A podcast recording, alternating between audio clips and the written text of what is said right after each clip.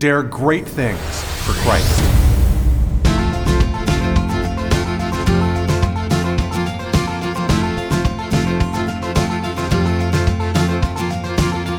Christ calls us to dare great things. In the marketplace, as well as in the mission field, there has never been a time like the present for the spirit of the Catholic entrepreneur. Now is the time for men and women of great courage and great vision to engage our church and our culture. Now is the time to dare great things. And here is your host as we dare great things, Father Nathan Cromly, the president and founder of the St. John Institute. For most people, work is something that is a drudgery. It's not something that necessarily we rejoice in. But for a Christian, work is meaningful. How do I find meaning in my work? How do I move from doing things every day to finding the passion that God wants me to find? I'd like to talk about that with you today. Well, everybody, let's go ahead and start with a prayer in the name of the Father, and of the Son, and of the Holy Spirit. Amen. Come, O Holy Spirit, Father of the poor Illumine the hearts of thy faithful, and enkindle in them the fire of thy love. Send forth thy Spirit, and they shall be created, and thou shalt renew the face of the earth. Let us pray. O God, who didst instruct the hearts of thy faithful by the light of the Holy Spirit, grant us in the same Spirit to be truly wise and ever to rejoice in his consolation through the same Christ our Lord. Amen. St. John, pray for us. In the name of the Father, and the Son, and of the Holy Spirit. Amen. I remember one time listening to a wise man giving a piece of advice to a young married couple. And the piece of advice that he gave was, You can't eat love. now, it might kind of sound trite, right? But there's something really profound about that. You can't eat love. He was talking to them about their their desire to be fully in their faith and to really live out the depths of what Christ was calling them to and they had a lot of aspirations about the holiness of their couple. And uh, this particular person was thinking to himself, well, he wanted just to remind them of the basics of life. You can't eat love. In other words, as much as love is of value and is of essential value for the person, you can't eat it. There's another value that is more essential in a sense. Love is the most essential value insofar as it's the perfection that we're all striving towards and it's the deep motivation for everything. But if that deep motivation and that essential goal of our life to live in love isn't actually sustained by real efforts that are necessary for the sustainment of life, by work, in other words, well, their love is never going to happen.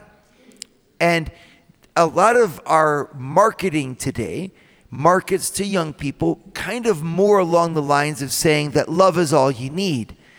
That the job and work and the career that we're trying to follow actually are so underneath the values of love and friendship and having a good time that you could just keep going in debt indefinitely. If you just keep on charging on your credit card, as long as you're having a good time with your friends, that's what really matters. And as we all know, that catches up to our young people. That catches up to each one of us. We can't continue to live as if reality, the realities of life, of the body, of the banks that own our debt, and everything else that impinges upon our natural expressions of the human heart don't exist or as if they didn't have value. You can't eat love. A, it doesn't mean that love isn't important. It doesn't mean that love isn't isn't the most important thing of everything. Of course, it just means that you mustn't forget that that love and the spiritual aspects of our life depend upon a realism and the realism is that in order to eat, you need to have a job. In order to have a job, you have to have skill. In order to have not only skill, but you have to have dedication and sacrifice and the desire to ply that trade in good times and in bad and to put your labor and your sacrifice behind it. This is a, you know, I, I deal a lot with millennials and uh, the millennial generation, which has one of the, the highlights of the millennial generation is their ability for friendship, their, their understanding of the communal nature of each one of us and the importance that that friendship and general society and sharing of the heart actually has for our perfection. This is a great, of course, great benefit for us. There's a lot of, of the, the cultural expressions of acceptance, of sensitivity, things that, that otherwise could keep people from reaching their high point and their best are actually brought out by millennials and the millennial generation. Everybody gets a chance and everybody gets an, an ability to be celebrated and everybody gets the, the, the chance to move forward and to give the best of themselves without exclusion. Of course, I mean, this is something that this that really represents a high point of even the Christian culture in our world today. But the, the one of the sides to that that oftentimes gets emphasized, especially by older cultures, is that the realism of how difficult life can be and the demands of the workplace and the competitive environment of a capitalistic culture oftentimes chafe against that kind of millennial mentality that says that we should be accepted and loved for who we are no matter what. Well, that's fine, but how do you balance that with the fact that some people are better at doing things than others? And that in a competitive work environment, you absolutely need people who can deliver at a higher rate. You, you can't eat love. Well, but at the same time, you can't ignore love. And there's a balance between the two of those. The balance needs to be found and needs to be struck by each one of us because even in our own personal lives, those two things find the same tension. That is, we need to pray. We need to spend time with our families. We need to recreate. We need to celebrate. And at the same time, we need to sacrifice as we put ourselves into, into jobs that we don't necessarily enjoy. And in those jobs that we don't necessarily enjoy, we also have to push ourselves forward. There are people that want those jobs worse than we do. Like I remember talking to a, a builder, a framer of houses from North Dakota, and he was sharing with me about how cold it gets up there. And, and it, it occurred to me that even in the middle of the coldest winters, these builders in North Dakota are still building. And this guy who was framing houses was framing houses at sub zero temperatures. And I said, Well, you know, how do you do that? He said, Well, you get used to it, you know, and the worst is when your power saws just kind of freeze up. I was thinking, that's pretty cold when your power saws are freezing up. He said, oh, you just kind of heat it up again, you keep on going. And, and you think to yourself, with that type of work ethic, you know, what couldn't be done? Well, there's a sacrifice there that each person has to embrace. And it's the same sacrifice that we put behind the drive that's behind us to discover and to move and to get better and to put our nose to the grindstone. How do I balance that and the demands that that puts on me with meaning? Because, on the other hand, my meaning isn't necessarily there. I mean, some people love to work and they find all kinds of meaning in it, but deep down inside, they really just wish that they could be with the people that they loved. And between the two of them, obviously, when it comes to the perfection of things, work is made for life Life is not made for work. But work is an essential element to life. And if you don't have that essential element, you can't live the rest that you want to live. But if you if you if you at the other hand only live what you want to live, you can't sustain it.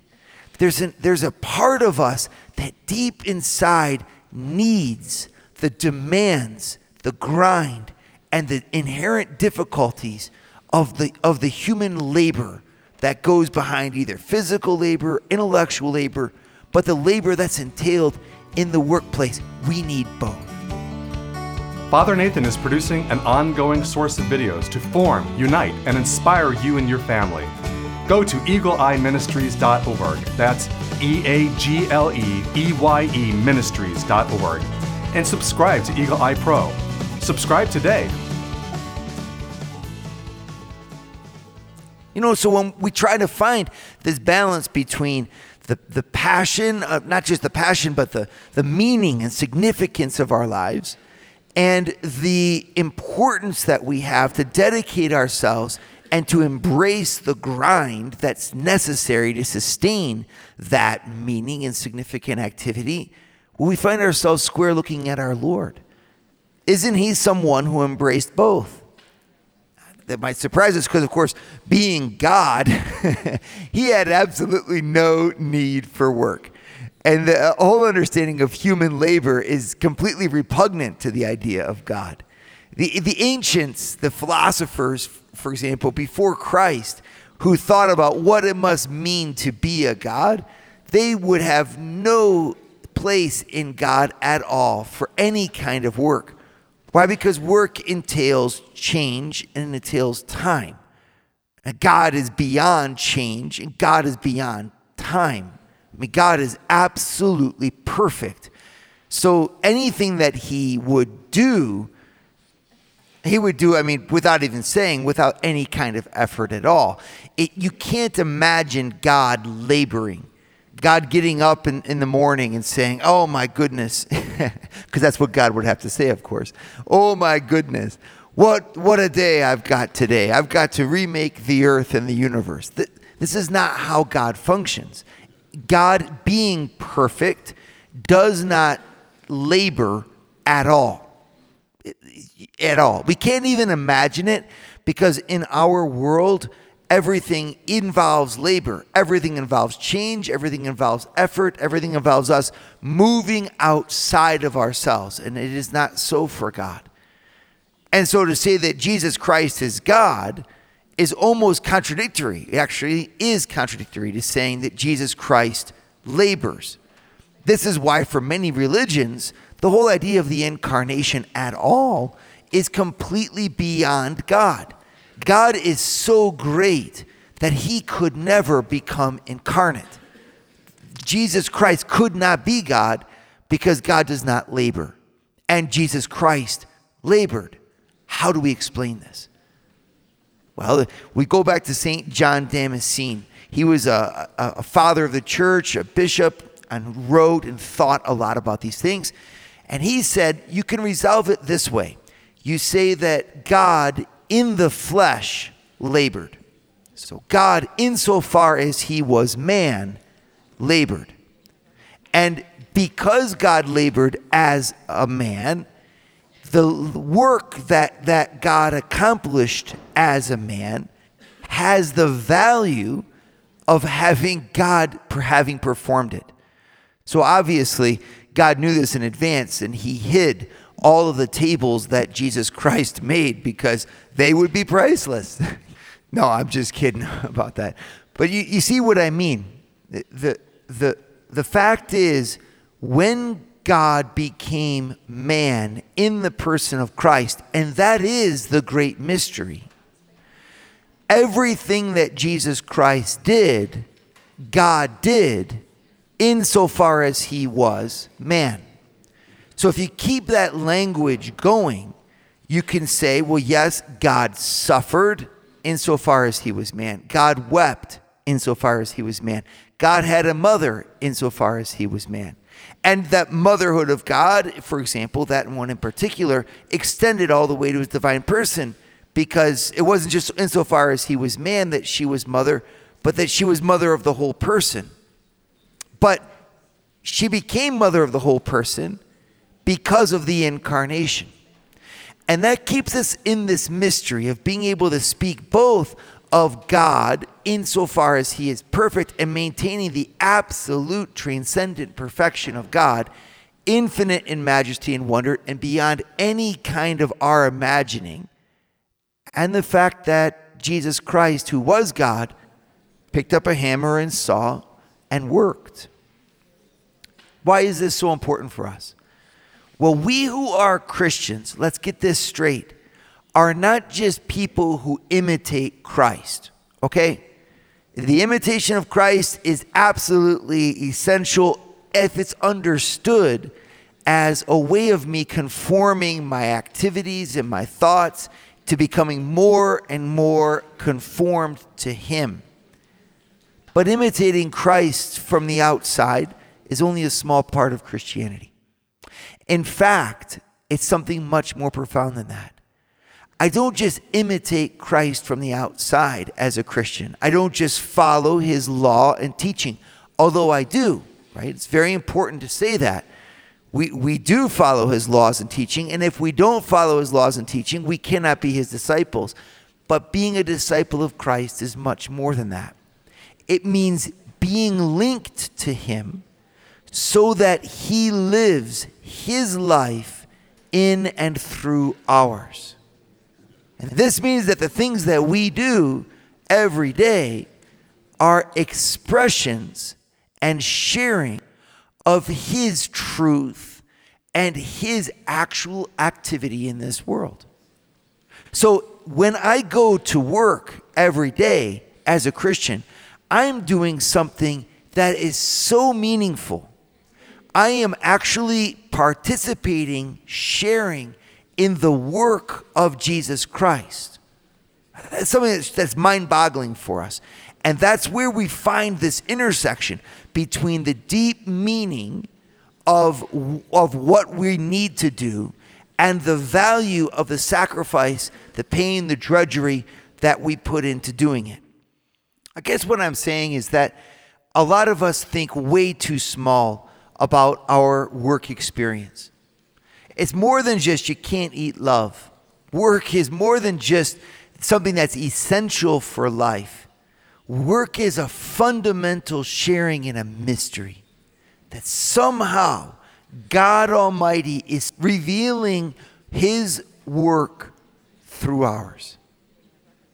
Now, this has incredible importance for our world today. What if each one of us was to lay hold of that vision of what we do every day? A lot of us say, I just work in order to get home and be with the family and the kids. That's fine, but it's also not enough. It's not enough. Jesus Christ, when he came to this world, did not come just to have you saying that what you do for eight hours a day has value only insofar as it permits you to be at home with your wife and your kids or with your spouse. This, it has much more to do than that. He came into this world himself as a worker to sanctify that time of labor and to fill the effort and the sacrifice and the drudgery and the toil with His very presence. What we do each day is sacred because it is a sharing in what He did every day. And He manifests Himself through that work in a very special way. I'd like to share with you more about that. Father Nathan has founded the St. John Institute, the MBA program that develops students into the leaders of tomorrow by giving them a missionary's heart and an entrepreneur's mind. Visit our website at stjohninstitute.org. Dare great things for Christ.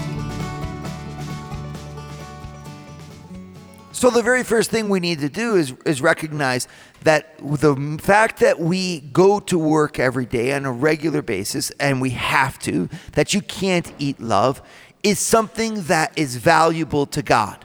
He has a plan and a destiny for me to accomplish through that experience that I cannot accomplish otherwise. This is an amazing thought for me. And I love to think this because we don't think deep enough and greatly enough about our life. We, we oftentimes live such mediocrity because our vision for what we do every day isn't deep enough.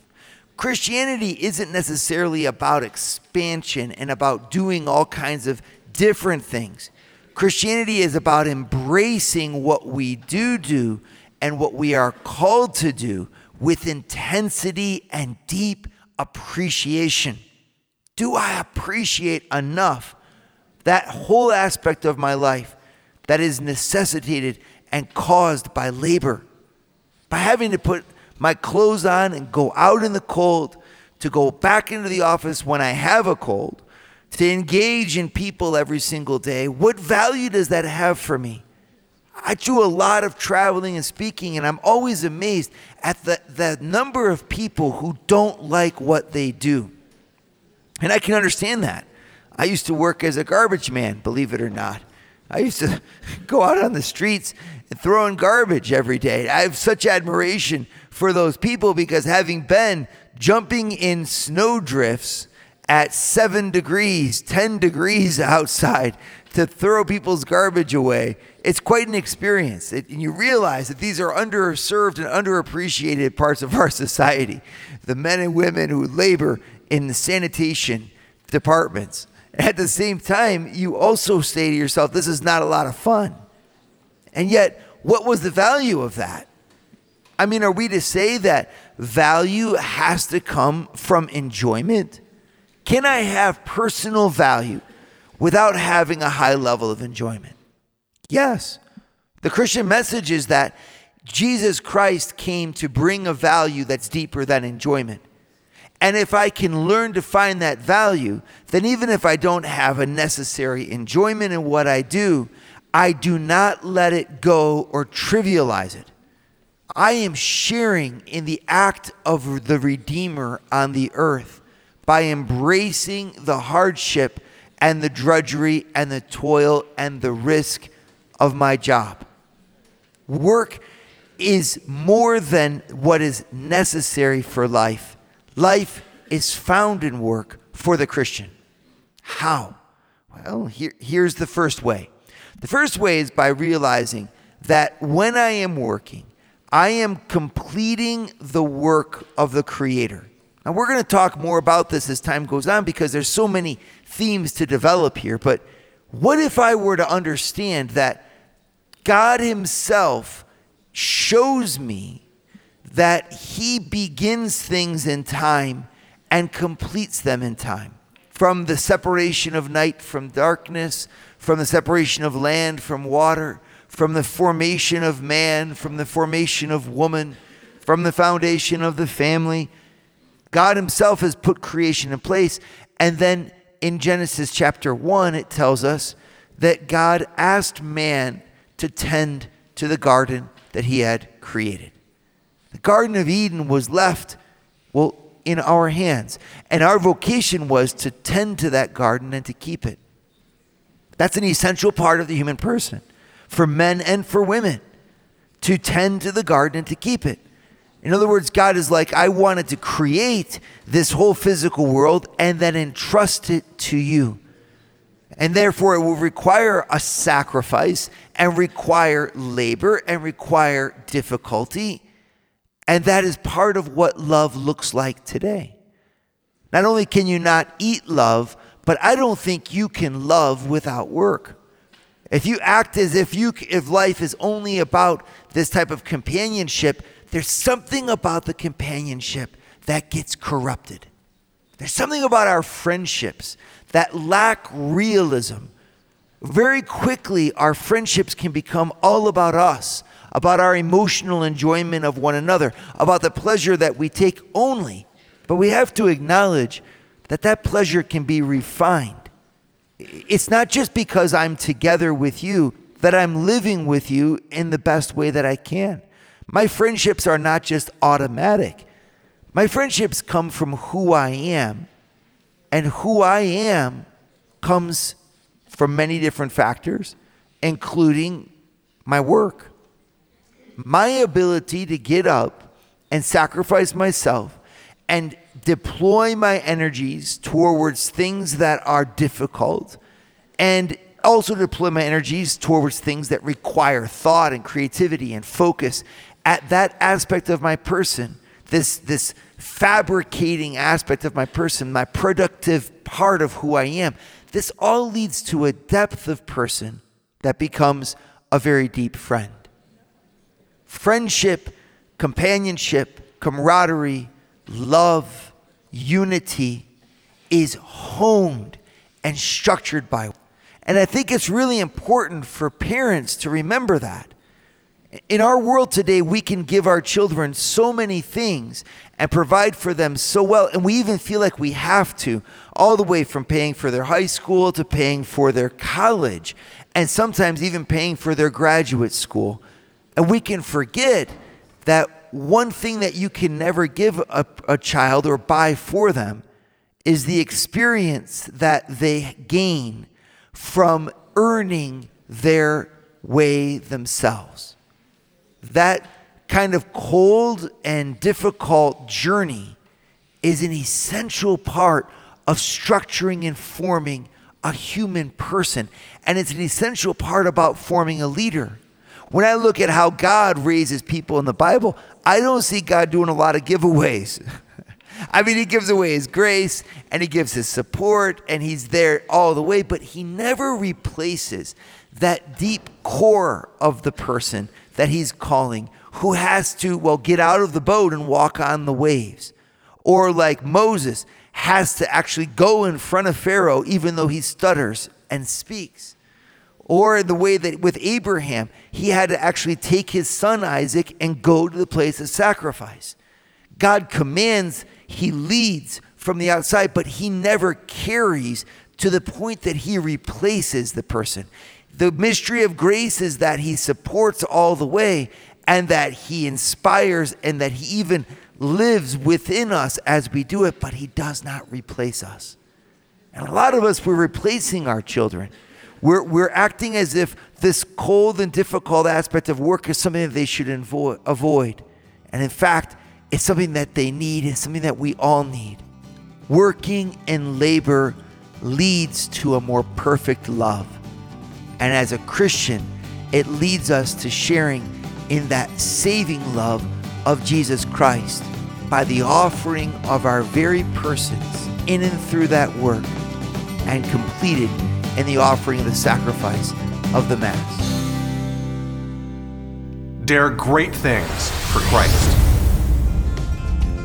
Share your feedback with Father Nathan. Send us an email at info at stjohninstitute.org. That's info at stjohninstitute.org. And don't forget to subscribe to premium video content to form, unite, and inspire you at Eagle Eye Pro on our website, eagleeyeministries.org. That's eagleeyeministries.org.